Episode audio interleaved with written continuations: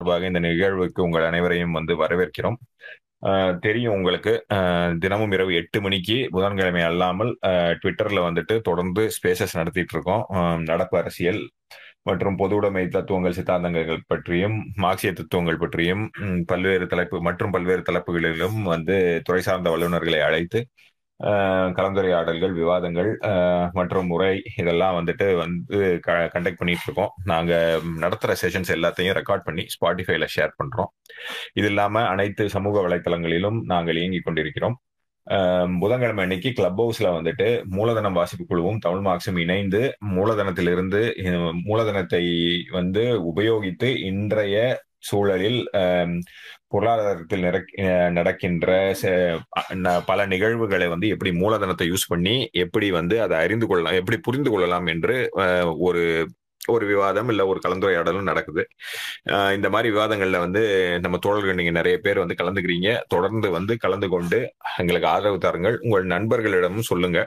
அதாவது வந்து இந்த இந்த சமூக வலைத்தளங்களும் இந்த ட்விட்டர் ஸ்பேசஸ் குறிப்பா கிளப் ஹவுஸ் என்பது இடதுசாரி சிந்தனை பேசும் நமக்கு ஒரு நம்முடைய கருத்துக்களை பரிமாறிக்கொள்ளவும் நம்முடைய புரட்சிகரமான கருத்துக்களை வந்து மக்களுக்கு தெரிவித்துக் கொள்ளவும் ஒரு அருமையான தளம். முதலாளித்துவமே இதை நமக்கு ஏற்படுத்தி கொடுத்திருக்கின்றது. ஸோ இந்த வாய்ப்பை வந்து நம்ம வந்து சரியா பயன்படுத்திக்கணும். இதை வந்து செய்வதற்காக வந்துட்டு நாங்கள் ஒரு குழுவா இணைஞ்சு செயல்பட்டுக்கிட்டு இருக்கோம். ஸோ உங்களுடைய தொடர்ந்து நீங்கள் ஆதரவு தருவது எங்களுக்கு வந்து ஒரு மிகவும் வந்து என்ன சொல்றது ஒரு ஒரு கான்ஃபிடன்ஸ் பூஸ்டரா இருக்கு. அந்த வகையில் இன்னைக்கு பார்த்துக்கிட்டிங்கன்னா வந்து தோழர் கண்ணன் வந்து நம்மளோட இணைந்திருக்கார். கண்ணன் வந்து சிஐடியு மாநில துணைத் தலைவர். ரீசெண்டா வந்துட்டு நீங்க பார்த்துருப்பீங்க. ஃபாக்ஸ்கானில் ஃபாக்ஸ்கான்ல வந்து ஒரு ஸ்ரீபெரும்புதூர்ல ஃபாக்ஸ்கான்ல ஒரு போராட்டம் நடந்தது. அந்த போராட்டத்துல வந்து பெண் தொழிலாளர்கள் வந்து நிறைய பேர் கலந்துகிட்டு இது பண்ணாங்க. அந்த போராட்டம் என்ன ஆச்சு என்ன நடந்ததுங்கிறது அதுல நம்முடைய சிஐடியு தோழர்கள் பல பேர் வந்து கலந்து கொண்டு அதில் கைதாகி சிறைக்கும் சென்றார்கள்.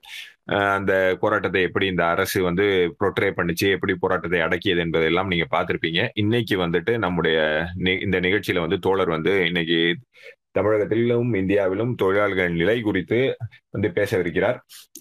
தோழர் நீங்க அவரை முதல்ல வந்து வருக வருக வரவேற்று விட்டு நீங்க ஆரம்பிக்கலாம் தோழர். நன்றி தோழர். தோழர் என்னை பற்றி அறிமுகம் செய்திருக்கிறார். தமிழ் மார்க்ஸ் ஸ்பேசஸ் இணையதளத்தில் இணைந்திருக்கக்கூடிய நண்பர்களுக்கும் தோழர்களுக்கும் முதலில் என்னை பற்றி எனக்கான வாய்ப்பளித்தமைக்கு நன்றியையும் பங்கெடுத்திருக்கக்கூடிய அனைவருக்கும் வணக்கத்தையும் தெரிவித்துக் கொள்கிறேன். இந்த நிகழ்வு அநேகமாக ஒரு நீண்ட நாட்களாக பல மாதங்களாக இளம் தோழர்கள் பலரும் முன்னெடுத்திருக்கக்கூடிய ஒரு சிறந்த வாசிப்பு வட்டமாக நான் வந்து இதை பார்க்கிறேன். எனக்கு கொடுக்கப்பட்டிருக்கக்கூடிய தலைப்பு வந்து தொடரும் தொழிலாளர் பிரச்சனைகள் குறித்து பேச சொல்லியிருக்காங்க. தலைப்பு அடிப்படையில் பார்த்தால் இது வந்து ஒரு சாதாரண ஒன்று முதலாளித்துவம் இருக்கும் வரை தொழிலாளர் பிரச்சனை இருக்க தான் செய்யும். கார்ல் மார்க்ஸ் சொன்ன மாதிரி முதலாளி இருக்கிற வரை தொழிலாளி இருப்பார். முதலாளி இருக்கிற வரை சுரண்டல் நீடிக்கும். தொழிலாளி இருக்கிற வரை அந்த சுரண்டலுக்கு எதிரான போராட்டங்கள் நீடித்து கொண்டே இருக்கும். அப்படியான ஒரு விஷயம்தான் இது. ஸோ இந்த நீடித்து கொண்டே இருக்கக்கூடிய சுரண்டலுக்கு எதிரான போராட்டம் உலக தொழிலாளர்களே ஒன்று சேருங்கள் என்ற முழக்கத்தில் அது ஐக்கியமாகிற போது நிச்சயமாக மாற்றங்கள் வரும். அது வந்து இந்த ஸ்பேசஸ் அப்படின்னு சொல்லக்கூடிய அமைப்பு முதலாளித்துவமே தொழிலாளர் பிரச்சனைகள் குறித்து பேசுவதற்கு அழை அனுப்பி வைத்திருக்கக்கூடிய ஒரு தொழில்நுட்ப வசதி அப்படின்னு சொல்லி தோழர் அறிமுகப்படுத்தும் போது சொன்னார். இந்த தொழில்நுட்ப வசதியை கண்டறிந்தது தொழிலாளர்கள் தான். அதை ஒரு பெரிய அளவில் பயன்படுத்துகிற இடமாக அது மாறி இருக்கு அதன் மூலம் கிடைக்கக்கூடிய அனுகூலங்களை அல்லது பயன்களை பெரிய அளவில் அனுபவிக்கக்கூடியவர்கள் அப்படின்னு பார்த்தா ஒரு பகுதி முதலாளித்துவம் அனுபவித்து கொண்டிருக்குது லாபத்தை. அந்த வகையில் அவர் சொன்ன மாதிரி கார்ல் மார்க்ஸ் ஏற்கனவே இதை குறித்தும் சொல்லியிருக்கிறார். முதலாளித்துவம் தனக்கான சவக்குழியை தானே தோண்டிக் கொள்ளுகிறது அப்படின்னு சொல்லி.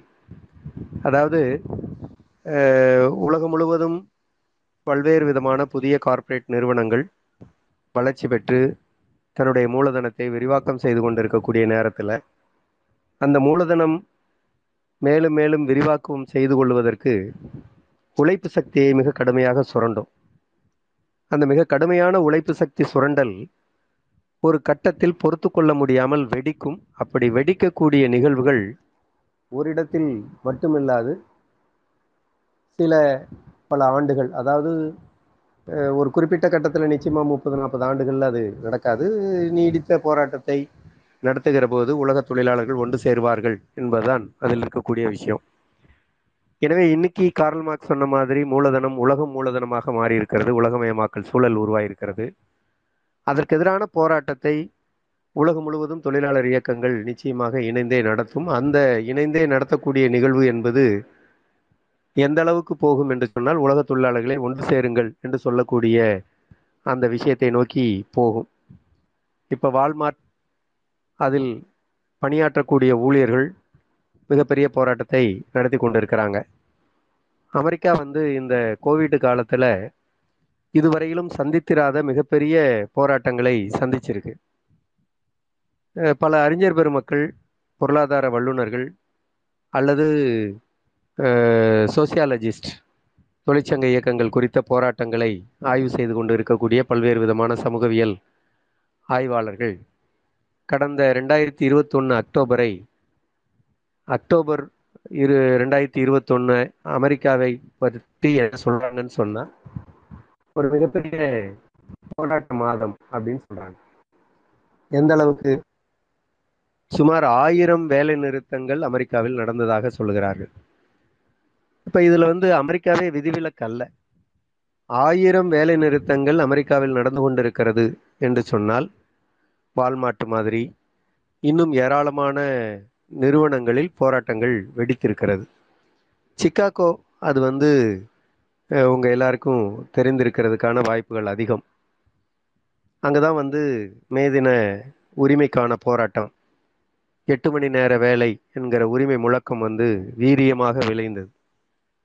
உலகின் பல நகரங்களில் அது வெடித்திருந்தாலும் சிக்காகோவில் நடந்த ஆயிரத்தி எண்ணூற்றி எண்பத்தி ஆறு மே மாதம் நடந்த போராட்டங்கள் தான் வரலாற்றின் ஒரு உக்கிரமான போராட்டமாக மாறியது. அதனுடைய தொடர்ச்சி தான் இன்றைக்கு நாம் அனுபவித்துக் கொண்டிருக்கிற நிலை என்பது.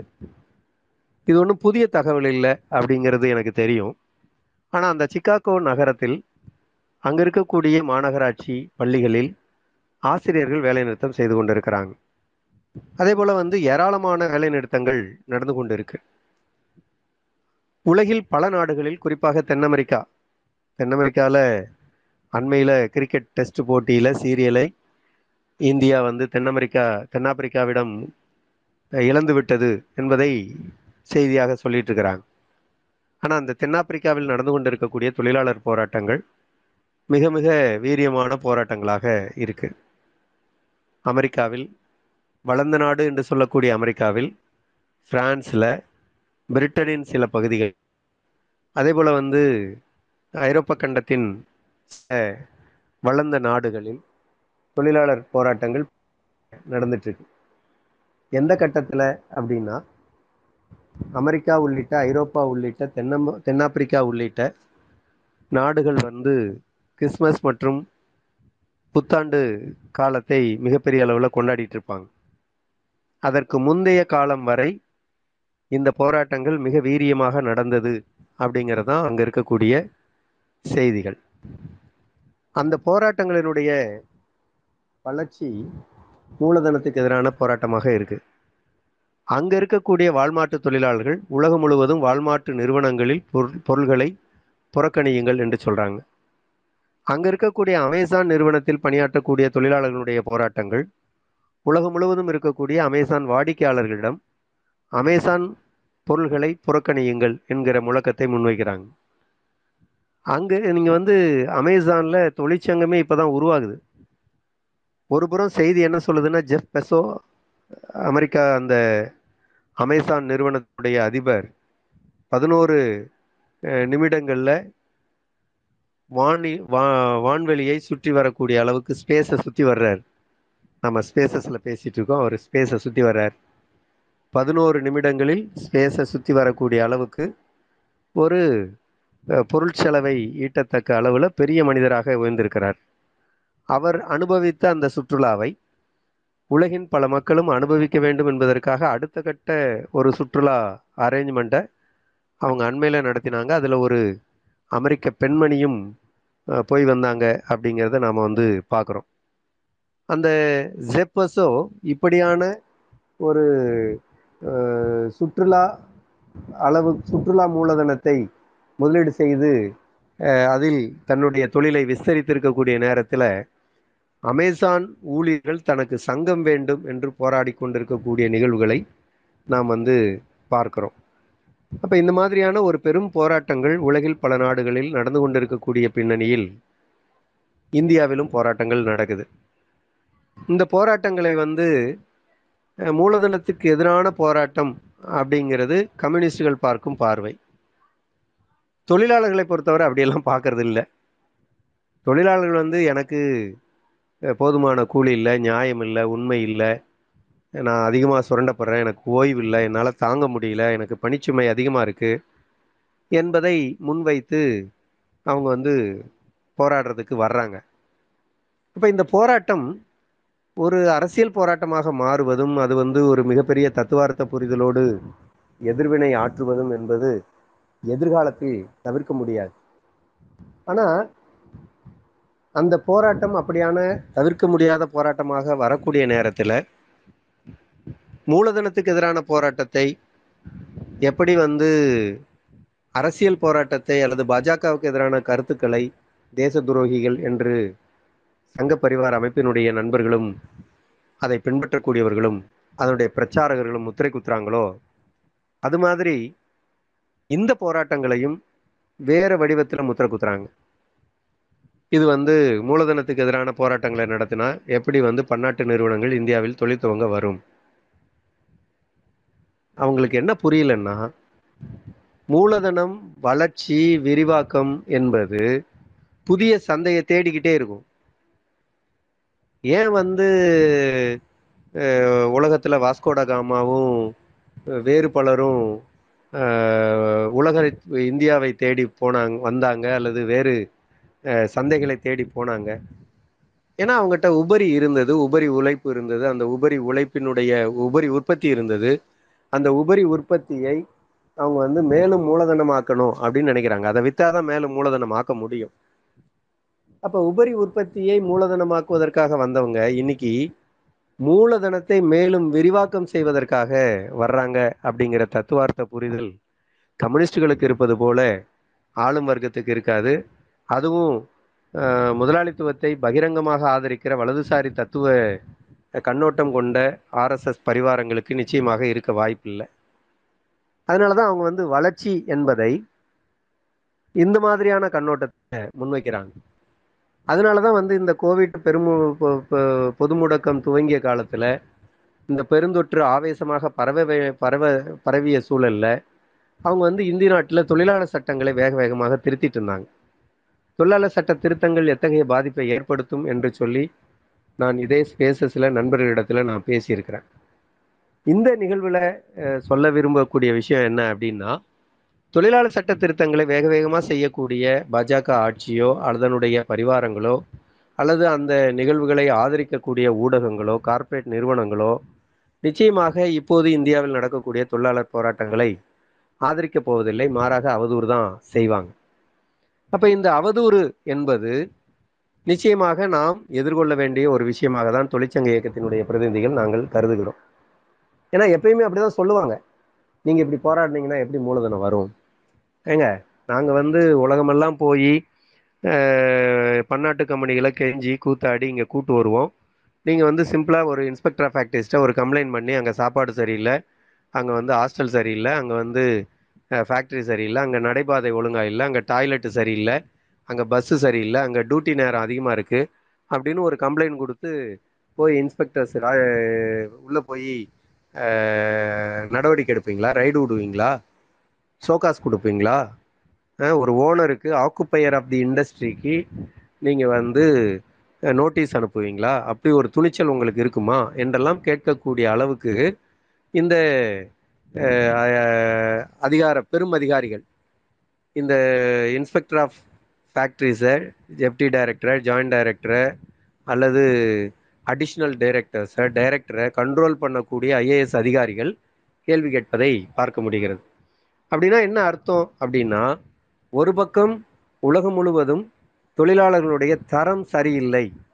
தொழிலாளர்களுடைய தரம் உயர வேண்டும் என்று சொன்னால் தொழிலாளர்களுடைய வாழ்க்கை தரம் உயர வேண்டும் என்று சொன்னால் ப பன்னாட்டு நிறுவனங்களை எல்லா நாடுகளிலும் நீங்கள் அனுமதிக்க வேண்டும்.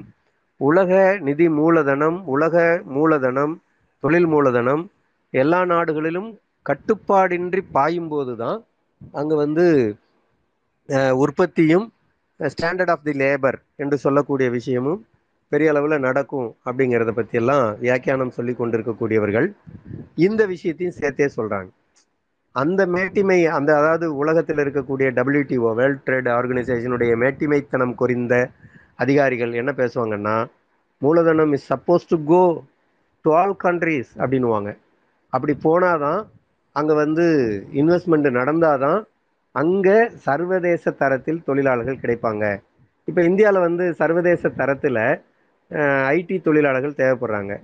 இந்தியாவில் வந்து சர்வதேச தொழிலாளர் சர்வதேச தரத்தில் தொழில்நுட்ப பணியாளர்கள் பாலிடெக்னிக்கில் ஐடிஐயில் படிச்சுட்டு வர வேண்டிய தேவை என்பது இருக்குது இதெல்லாம் வந்து இங்கே உற்பத்தி ஆகக்கூடிய ஆட்டோமொபைல் இண்டஸ்ட்ரிக்கு தேவை.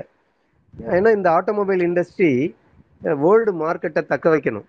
அப்படி வேர்ல்டு மார்க்கெட்டை தக்க வைக்கணும் அப்படின்னா அதுக்கு டெக்னிக்கல் ஸ்கில்டு லேபர் அப்படிங்கிறவங்க வந்து ரொம்ப ரொம்ப முக்கியமானவங்களாக இருக்கிறாங்க. இது ஒரு தேவைப்படக்கூடிய விஷயமா இருக்கு.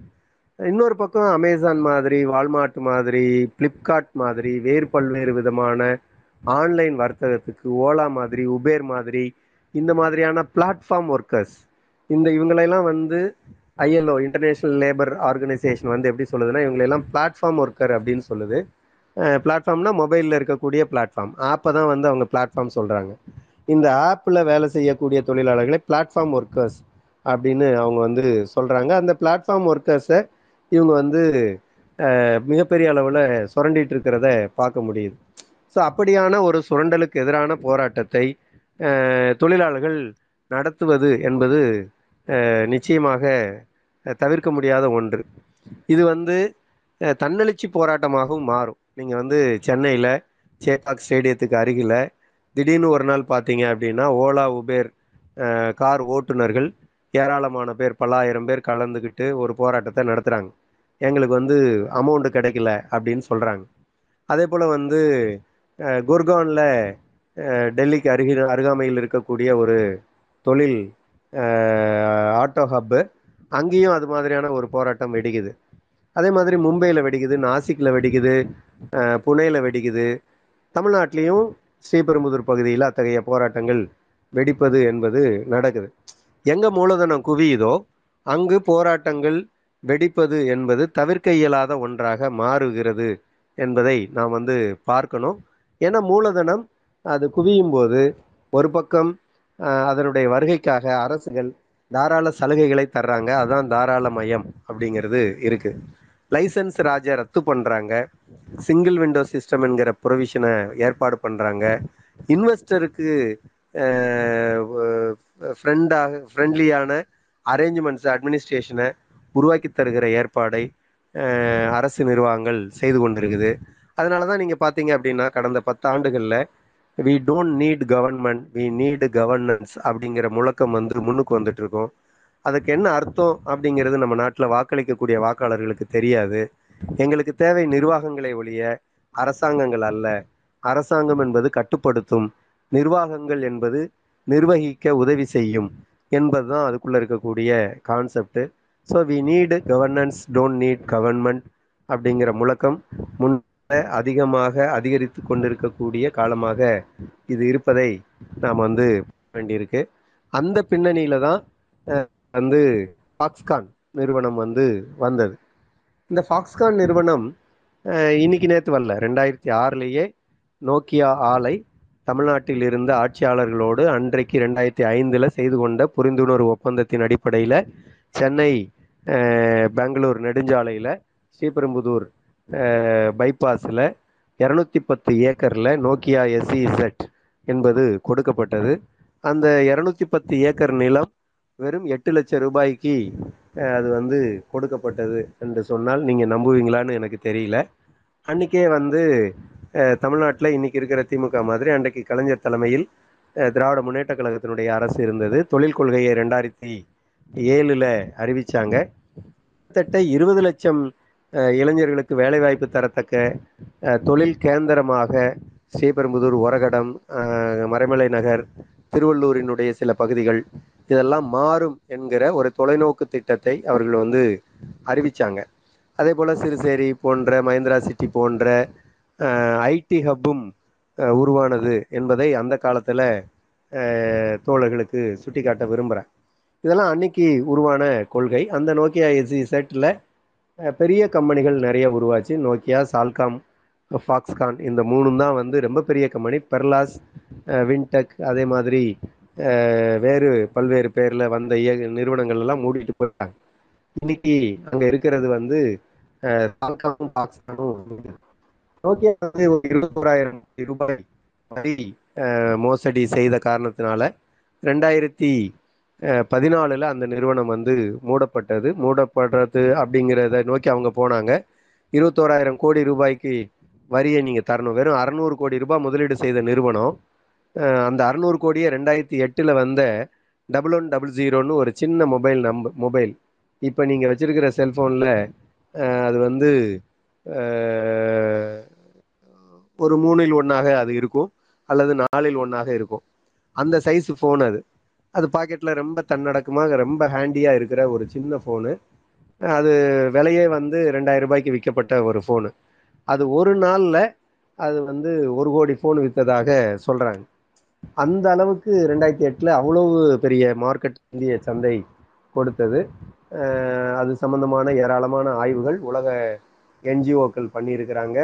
உலக அளவிலான தொழிற்சங்கங்கள் பண்ணியிருக்குது. சிஐடி ஒரு பகுதி அதில் பண்ணியிருக்குது. அது குறித்த புரிந்துணர்வு ஒப்பந்தங்களை எல்லாம் நாங்கள் ரைட் டு இன்ஃபர்மேஷன் ஆக்டில் வாங்கிய போது பார்த்த தகவல்கள் எங்களுக்கு மிகப்பெரிய அதிர்ச்சியாக இருந்தது. அதாவது இன்னைக்கு வந்து ஜிஎஸ்டி இருக்கு. குட்ஸ் அண்ட் சர்வீஸ் டேக்ஸ் அன்னைக்கு இருந்த இது என்ன அப்படின்னு கேட்டிங்கன்னா வேல்யூ ஆடட் டேக்ஸ் அந்த வேல்யூ ஆடட் டேக்ஸை வந்து அவங்க ரத்து பண்ணுறதன் மூலம் ரெண்டாயிரத்தி ஒம்போதாம் ரெண்டாயிரத்தி எட்டாம் ஆண்டு மட்டும் அந்த ஒரு குறிப்பிட்ட வருவாய் வரி வருவாயின் மூலம் நோக்கியாவுக்கு அறநூறு கோடி ரூபாய் அவங்க இன்வெஸ்ட் பண்ண தொகை கிடைத்தது என்பது உள்ளிட்டு எங்களுக்கு வந்து ரைட் டு இன்ஃபர்மேஷன் ஆக்டில் போதுமான டீட்டெயில் இருக்குது. அப்போ இது இதையொட்டி தான் ஃபாக்ஸ்கான் வந்தாங்க. ஃபாக்ஸ்கானும் ரொம்ப குறைவான ஒரு மூலதனத்தை முதலீடு செய்தாங்க. அவங்க வந்து அங்கே வாடகைக்கு இருந்தாங்க முதல்ல இருங்காட்டுக்கோட்டையில் இருந்தாங்க அப்புறம் நோக்கியா சிசெட்டுக்கு வந்தாங்க. அடுத்து வந்து இப்போ இந்த போராட்டம் நடந்த சுங்குவாச்சத்திரம் பிளான்ட் அது வந்து பல நூறு ஏக்கர் நிலம் கொண்ட இடம். அதை சொந்தமாகவே ஃபாக்ஸ்கான் இப்போ வாங்கிட்டாங்க. நோக்கியா மூடிய போது எங்களுக்கும் உற்பத்தி இல்லை. எனவே மூடுறோம்னு சொன்னாங்க. அன்னைக்கு வந்து ஆயிரத்தி எட்நூறு தொழிலாளர்கள் பாக்கி இருந்தாங்க. கான்ட்ராக்டெல்லாம் விரட்டிட்டாங்க. பெர்மனண்டான தொழிலாளிகளை ஆயிரத்தி எட்நூறு பேரை செட்டில் பண்ணுறதுக்கு அவங்களுக்கு காலமாச்சு. ஏன்னா அந்த பெர்மனண்ட் தொழிலாளிங்க நாங்கள் வந்து ஒரு பெரும் போராட்டத்தை நடத்தினோம்.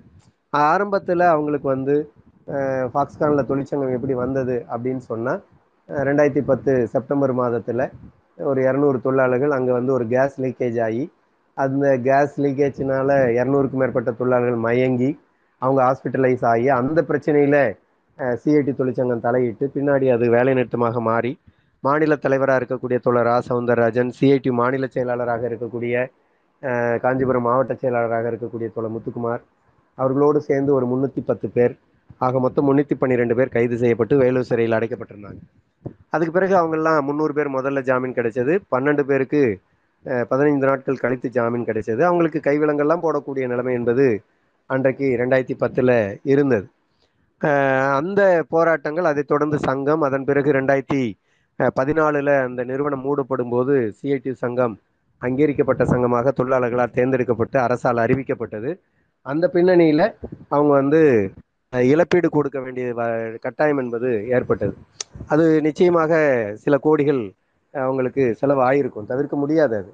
அப்போ அந்த மாதிரியான ஒரு நிலைமை வருகிற போது இன்னைக்கு அவங்க மீண்டும் அப்போ என்ன சொன்னாங்கன்னா அந்த இழப்பீடுகள் கொடுக்கிற போது இழப்பீடு பெற வேண்டும் என்று சொன்னால் நீங்கள் மீண்டும் ஏன்னா செல்போன் உற்பத்தி ஒன்றும் இந்தியாவில் நிற்க போகிறதில்ல செல்போன் இல்லாமல் இனிமேல் சமூகம் இயங்க போகிறதில்ல அப்போ இந்த மாதிரியான ஒரு சூழல்ல நீ செல்போன் உற்பத்தியை மூடுறேன்னு சொல்றதை நாங்கள் எப்படி ஏற்றுக்கிறது ஆலைய உற்பத்தியை நிறுத்தி வைக்கிறேன்னு தான் நீ சொல்ற.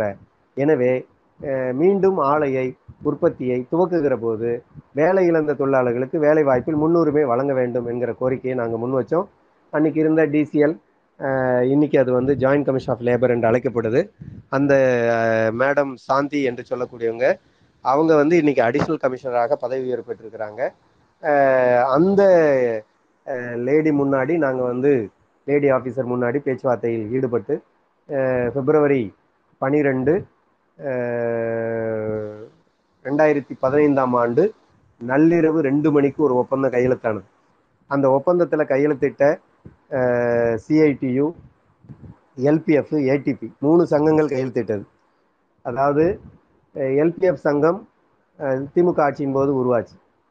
அதனுடைய பொதுச் செயலாளராக இருந்தவர் இன்னைக்கு காஞ்சிபுரம் சட்டமன்ற உறுப்பினராக இருக்கக்கூடிய எழிலரசன். இன்னொன்று ஏடிபி அது அதிமுக வந்த பிறகு உருவான சங்கம். தொடர்ந்து இருக்கக்கூடிய சங்கம் சிஐடியு இந்த மூன்று சங்கங்களும் அந்த ஒப்பந்தத்தில் கையெழுத்திட்டோம். அதில் செக்ஷன் தேர்ட்டீன் பாயிண்ட் ஒன் அப்படின்னு சொல்லக்கூடிய தேர்ட்டீன் பாயிண்ட் த்ரீ என்று சொல்லக்கூடிய அந்த சரத்து பேஜ் நம்பர் ஐந்தில் இருக்கக்கூடிய சரத்து வேலை இழந்த தொழிலாளிகளுக்கு வேலை வாய்ப்பில் முன்னுரிமை வழங்க வேண்டும் என்பதாகும். அப்போ இது வந்து அன்னைக்கு மூடப்படும் போது ஃபாக்ஸ்கான் இந்தியா ஹோல்டிங்னு இருந்தது. இன்னைக்கு என்ன பேரில் துவங்குறாங்க? ஹான்ஹாய் ஃபாக்ஸ்கான் துவங்குறாங்க. பாரத் இண்டி ஃபாக்ஸ்கான் இன்டர்நேஷனல் ஹோல்டிங் தொடங்குறாங்க. ரைசிங் ஸ்டார் மொபைல் இந்தியாங்கிற பேரில் துவங்குறாங்க.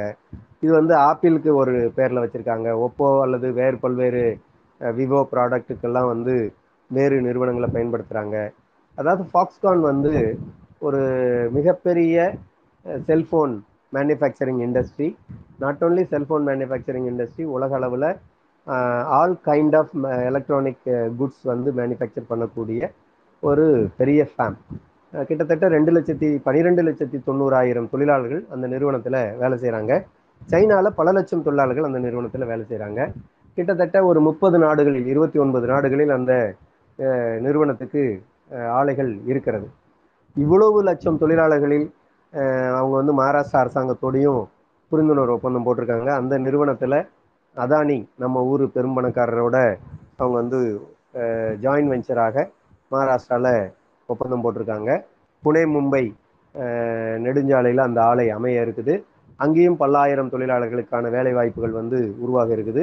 இந்த கோவிட்னால அது தள்ளி போயிட்டு இருக்கு அதே போல் இந்தியாவில் த தமிழ்நாட்டில் ஸ்ரீபெரும்புதூரில் இந்த சுங்காச்சத்திரம் பிளான்ட்டில் இந்த மூன்று பேர்களில் பதினேழாயிரம் தொழிலாளர்கள் பணியாற்றுறாங்க இப்போ நமக்கு இஷ்யூவாக இருக்கக்கூடிய ஹான்ஹாய் பாக்ஸ்தான் என்று சொல்லக்கூடிய நிறுவனம் அது வந்து தனியாக இயங்கிட்டு இருக்குது. அது என்ன இஷ்யூ எப்படி வந்தது அப்படின்னு சொன்னால் கிட்டத்தட்ட மூன்று நான்கு ஆண்டுகளாக ரெண்டாயிரத்தி பதினாறுலேயே அவங்க ஆலையை துவங்கிட்டாங்க. பதினஞ்சில் மூடி ரெண்டாயிரத்தி பதினாறில் துவங்கிட்டாங்க. ரெண்டாயிரத்தி பதினாறில் துவங்கிய இந்த ஆலை பல பெயர்களில் இயங்குவதனால நாங்களும் ரெண்டாயிரத்தி பதினாறு செப்டம்பர் ரெண்டாம் தேதியிலேருந்து தொழிலாளர் துறையில் முறையீடு செய்துட்டு இருக்கிறோம். அதிமுக அரசு கண்டுக்கல. இப்போ வந்திருக்கிற திமுக அரசுகிட்ட முறையீடு செய்திருக்கிறோம்.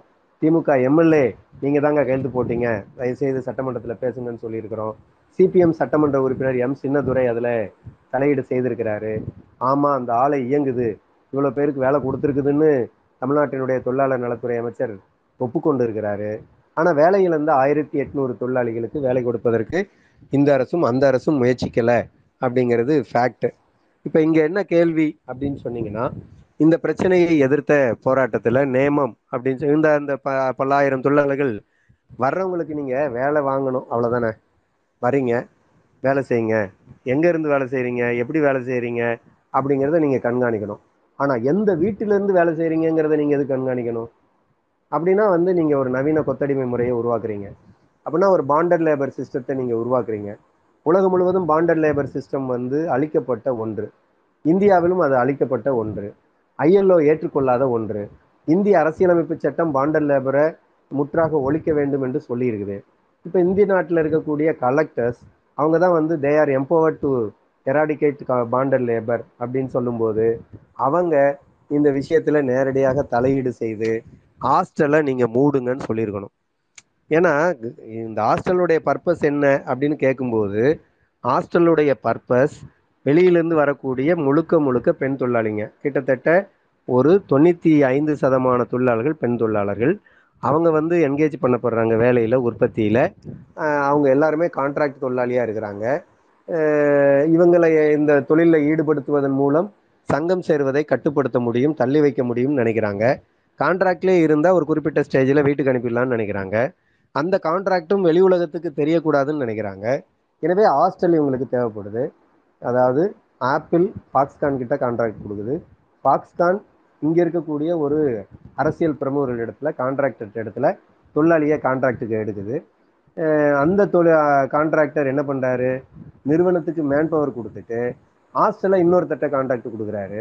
ஹாஸ்டல் வந்து ஒரு கான்ட்ராக்ட் பஸ் ஒரு கான்ட்ராக்டரு அப்போ ஏகப்பட்ட கான்ட்ராக்ட் மூலமாக தான் வேலைகள் போகுதே ஒழிய தொழிலாளிக்கும் பிரின்சிபல் எம்ப்ளாயர் என்று சொல்லக்கூடிய ஃபாக்ஸ்கானுக்கும் தொழிலாளிக்கும் பிரின்சிபல் எம்ப்ளாயர் பிராண்ட் என்று சொல்லக்கூடிய ஆப்பிளுக்கும் எந்த தொடர்பும் இல்லை. இதெல்லாம் வந்து நவீன மூலதனத்தினுடைய புத்திசாலித்தனமான சுரண்டல் முறை. இந்த சுரண்டல் முறை மூலம் இதை பாரு நான் வேலை கொடுத்தேன் அவன் த ஒழுங்காக செய்யலைன்னா என்ன பண்ணுறது எனக்கு இந்த கான்ட்ராக்ட் இல்லைன்னா இன்னொரு கான்ட்ராக்டு அப்படின்னு சொல்லக்கூடிய ஒரு சிஸ்டத்தை நோக்கி போயிட்டு இருக்கிறோம். அப்போ இங்கே வந்து ஹியூமன் ரைட்ஸை பற்றி லேபர் ரைட்ஸ் பற்றி தொழிற்சங்க உரிமைகள் பற்றி அல்லது உற்பத்தியில் இருக்க வேண்டிய இன்டர்நேஷ்னல் ஸ்டாண்டர்டு பற்றியெல்லாம் பேசுறதுக்கு யாரும் தயாராக இல்லை. அதனால தான் தொழிலாளர்கள் இந்த மூன்றாண்டு காலம் பதினாறுலேருந்து இருபத்தொன்று வரை கிட்டத்தட்ட பல பேர் வேலையை விட்டு நின்று இருக்காங்க பல பேர் வேறு வேறு கான்ட்ராக்டுக்கு மாறி இருக்காங்க ஒரே நிறுவனத்துக்குள்ளே வேலை செய்கிறாங்க இப்போ கண்ணங்கிட்ட வேலை செய்கிற ஒரு தொழிலாளி நாளைக்கு தமிழ் மார்ட்ஸ் அமைப்புக்கிட்ட வேலைக்கு போகலாம் அங்கேருந்து இன்னொருத்தட்ட போகலாம் அங்கேருந்து இன்னொருத்தட்ட போகலாம் எப்படி போனாலும் அவங்க வந்து அவங்களுடைய சம்பளம் அரசினுடைய மினிமம் வேஜ் என்று சொல்லக்கூடிய இந்த பதினோராயிரத்தி எட்நூறு ரூபாயாக மட்டுமே இருக்கிறது. அவங்க பேர் மாறிக்கிட்டே இருக்காங்க. பாகிஸ்தானோட தொழிலாளி என்கிற முறையில் பெர்மனண்ட் தொழிலாளியாக மாறலை. செல்ஃபோன் உற்பத்தி பெர்மனண்ட்டு வேலை செய்கிற தொழில உற்பத்தி செய்கிற தொழிலாளி பெர்மனண்ட் இல்லை அப்படிங்கிறது தான் இதில் இருக்கிற நிலைமை. ஆகா பதினேழாயிரம் பேருக்கு வேலை கொடுத்துட்டதாக தினமலர் அப்படின்னு சொல்லக்கூடிய ஒரு யூடியூபர் அப்படியே வளர்ந்து பேசினார். பதினேழாயிரம் பேருக்கு வேலை கொடுத்துருக்காங்க. அதை இங்கே இருக்கக்கூடிய கம்யூனிஸ்டுகள் இங்கே இருக்கக்கூடிய சில அமைப்புகளின் பெயரில் தூண்டிவிட்டு அதுவும் குறிப்பாக சிபிஎம் தூண்டிவிட்டு சீனாவுக்கு ஆதரவாக அவங்க வந்து பண்ணிட்டு இருக்காங்க இப்படி தான் ஆயிரத்தி தொள்ளாயிரத்தி அறுபத்தி நாலில் சீனாவுக்கு இது ஆதரவாக அவங்க செயல்பட்டாங்க. அப்படிலாம் நிறைய அவர் பாட்டுக்கு அவதூறு அள்ளி வீசுகிறார் இன்னொரு பத்திரிகை வீக்குன்னு ஒரு பத்திரிகை அது அமெரிக்காவிலேருந்து வரக்கூடிய ஒரு பத்திரிகை. அந்த பத்திரிகை என்ன சொல்லுதுன்னா அதாவது ஒரு இன்சைடு ஏஜென்சி மூலமான அதாவது ப்ரைவேட் டிடெக்டிவ் ஏஜென்சி மூலமான ஸ்டடி பண்ணாங்களாம். ஒரு இன்வெஸ்டிகேஷன் பண்ணாங்களாம்.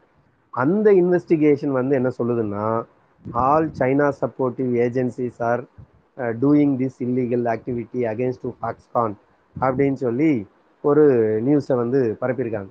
ஆக்சுவலாக இவங்க ஒழுங்காக சம்பளம் கொடுக்கல ஒழுங்காக ஹாஸ்டல் நடத்தலை நேமம் ஹாஸ்டலில் சாப்பாடு சரியாக இல்லை அது வந்து பாய்சன் ஆகிடுச்சு அதன் மூலம் ஒரு நூற்றம்பத்தொம்போது பேர் ஹாஸ்பிட்டலில் அட்மிட் ஆகுறாங்க.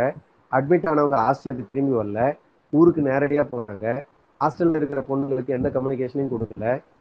கம்பெனியில் இருக்கக்கூடிய தொழிலாளிகளுக்கும் இது வந்து ஹாஸ்டலில் வாந்தி பேதி ஆன உடனே தொழிலாளர் நலத்துறை அமைச்சர் joint director of industrial safety and health labour commissioners எல்லாம் போய் விசிட் பண்ணியிருக்கிறாங்க.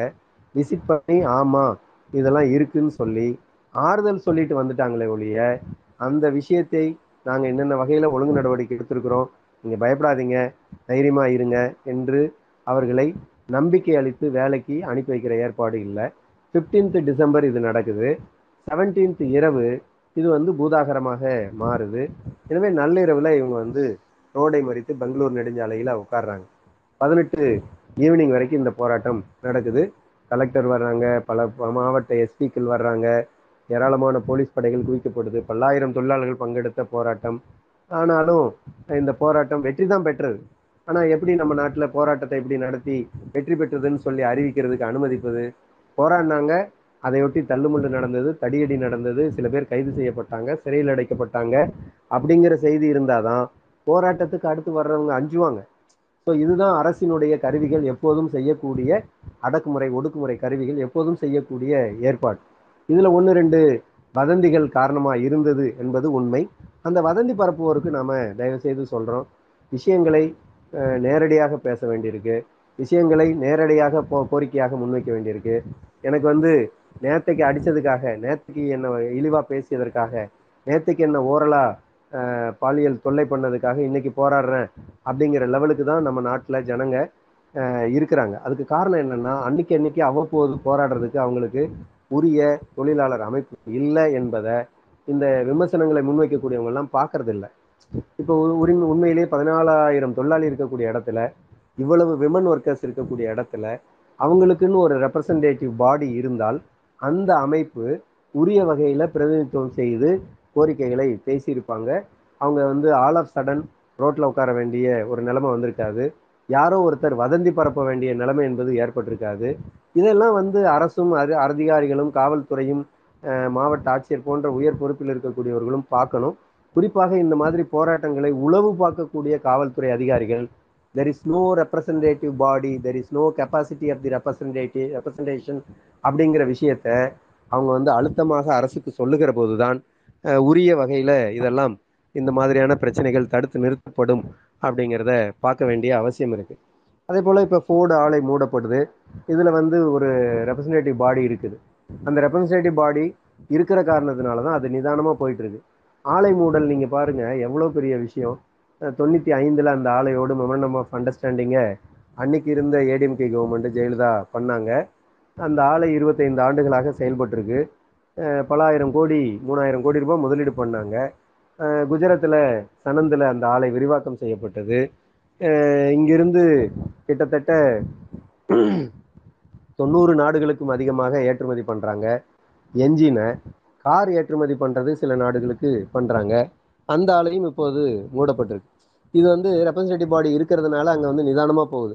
மூடுதலுக்கு எதிரான போராட்டத்தை அவங்க நிதானமாக நடத்திட்டு இருக்காங்க. வர்ற ஏப்ரல்லேருந்து உற்பத்தி சுத்தமாக நிற்க போகுது.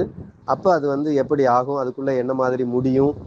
வாங்க போகிற இதை வித்துட்டதா சொல்கிறாங்க வித்துட்ட நிறுவனம் வந்து புதிய நிறுவனம் தொழிலாளிகளை எல்லாம் வாங்காது. மெஷினை மட்டும்தான் வாங்கும் இடத்த வாங்கும் இன்ஃப்ராஸ்ட்ரக்சரை வாங்கும். ஆனால் இந்த இன்ஃப்ராஸ்ட்ரக்சருக்குள்ளே தொழிலாளி என்கிற உயிர்ப்பு உயிர்ப்போடு இருக்கிற அந்த ஜீவராசி வந்து இடம்பெறாது மெஷின் இடம்பெறும் நிலம் இடம்பெறும் கார் இடம்பெறும் பஸ் இடம்பெறும் எல்லாம் இடம்பெறும் மூலப்பொருள்கள் இடம்பெறும் மூலப்பொருள்களில் உற்பத்தியில் ஈடுபடுகிற மனித உழைப்பு சக்தி வந்து இடம்பெறது இல்லை அந்த உழைப்பு சக்தி வேண்டாம் புதிய உழைப்பு சக்தி வேணும்னு சொல்கிறாங்க அதுக்கு என்ன அர்த்தம் அப்படின்னா உயர் சம்பளம் வாங்கக்கூடியவர்களை வீட்டுக்கு அனுப்பிட்டு குறைவான சம்பளம் வாங்கக்கூடியவர்களை ரெக்ரூட் பண்ணுவதன் மூலம்தான் ஒரு மூலதனம். அது வந்து இப்போ மூணாயிரம் கோடியை வந்து பன்னெண்டாயிரம் கோடிக்கு விற்கிறாங்க அப்படின்னு சொன்னால் பன்னெண்டாயிரம் கோடிக்கு வாங்கக்கூடிய அது டாட்டாவாக இருக்கலாம் பிர்லாவாக இருக்கலாம் அல்லது எனி எக்ஸ்ஆர் ஒய்யாக இருக்கலாம். அவங்க வந்து இந்த ஆலையை வாங்கும்போது இந்த ஹை வேஜ் ஏனர்ஸ் எல்லாம் வீட்டுக்கு அனுப்பிட்டு லோ வேஜ் ஏனரை கொண்டு வருவாங்க. ஒரு நூறு நூற்றம்பது கோடி ஒரு மாதத்துக்கு செலவாகும். அதுக்கு பதிலாக இருபது கோடி இருபத்தைந்து கோடி ஒரு மாதத்துக்கு சம்பளத்துக்கு செலவிட்டா அவங்களுக்கு வந்து மூலதனம் அக்குமுலேட் ஆவதற்கு பயன்படும். ஸோ இதுதான் வந்து மூலதனத்தின் கால்குலேஷனாக எப்பவுமே இருக்குது. இந்த கால்குலேஷனை சரியாக புரிஞ்சுக்கிட்டா தான் தொழிலாளி வர்க்கம் வந்து சரியான கண்ணோட்டத்தில் பயணிக்க முடியும். அந்த வகையில் அது ஃபோர்டாக இருந்தாலும் ஃபாக்ஸ்கானாக இருந்தாலும் எனி எக்ஸ்ஆர் ஒய் இண்டஸ்ட்ரியாக இருந்தாலும் அதற்கு எதிரான போராட்டம் என்பது மனித உரிமை காப்பதற்காக தொழிலாளர் உரிமை காப்பதற்காக தொழிற்சங்க உரிமை காது பாதுகாப்பதற்காக கூட்டு பேர உரிமையை சங்கம் அமைக்கும் உரிமையை வலிமையாக முன்னெடுத்து செல்வதற்காக மட்டும்தான் என்பதுதான் புரிஞ்சுக்கணுமே ஒழிய தொழிற்சங்கங்கள் நிச்சயமாக மூலதனத்தை அபரிக்க அபகரிக்க முடியாது.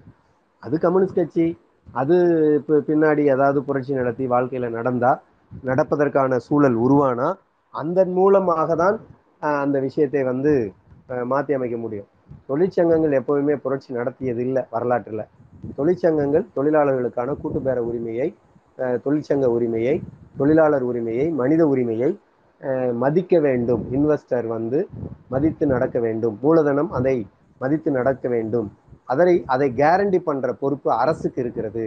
அந்த அரசு மூலதனத்தோடு கைகோர்த்துக்கிட்டு தன்னுடைய ஒடுக்குமுறை கருவிகளான காவல்துறையை அல்லது நிர்வாகத்துறை பிரிவினரை நீதித்துறை பிரிவினரை ஏவி விட்டு ஒடுக்குவது என்பது நிச்சயமாக நாகரிக சமூகத்தினுடைய ஒரு விஷயமாக ஏற்க முடியாது என்பது தான் பாகிஸ்தானில் நடந்ததை பார்க்குறோம். இப்போ ஃபோர்டில் நடக்கிறத பார்க்குறோம். தொடர்ந்து பல நிறுவனங்களில் கடந்த காலங்களில் நடந்திருப்பதை பார்க்குறோம். இன்னைக்கு வந்து பெரும்பத் பெருங்களத்தூரில் இருக்கக்கூடிய அந்த ஸ்ரீராம் பில்டிங் அந்த பெரிய சிப்காட் சிப்காட் இல்லாத ஒரு எசிசட் அதை நீங்கள் பார்க்குற போது அப்படியே நவீன பிரம்மாண்டமான சுவராக தெரியும் அது. கம்பி வளையங்கள்லாம் வைத்து அப்படியே பெரிய தொழில்நுட்ப வளர்ச்சி நவீன வளர்ச்சி. ஆனால் அதே இடத்துல எண்பதுகளில் எழுபதுகளில் ஸ்டாண்டர்ட் மோட்டார் நிறுவனம் இருந்தது. அன்றைக்கு அதுதான் பிரம்மாண்டமான வளர்ச்சி. அந்த ஸ்டாண்டர்ட் மோட்டார் நிறுவனம் ஸ்டாண்டர்ட் மோட்டார் வேன்களை உற்பத்தி பண்ண போது அங்கே பல்லாயிரக்கணக்கான தொழிலாளர்கள் வேலை செய்தாங்க. அவங்கெல்லாம் வீட்டுக்கு போய் தான் இப்போ ஐடி ஊழியர்கள் அங்கே வந்து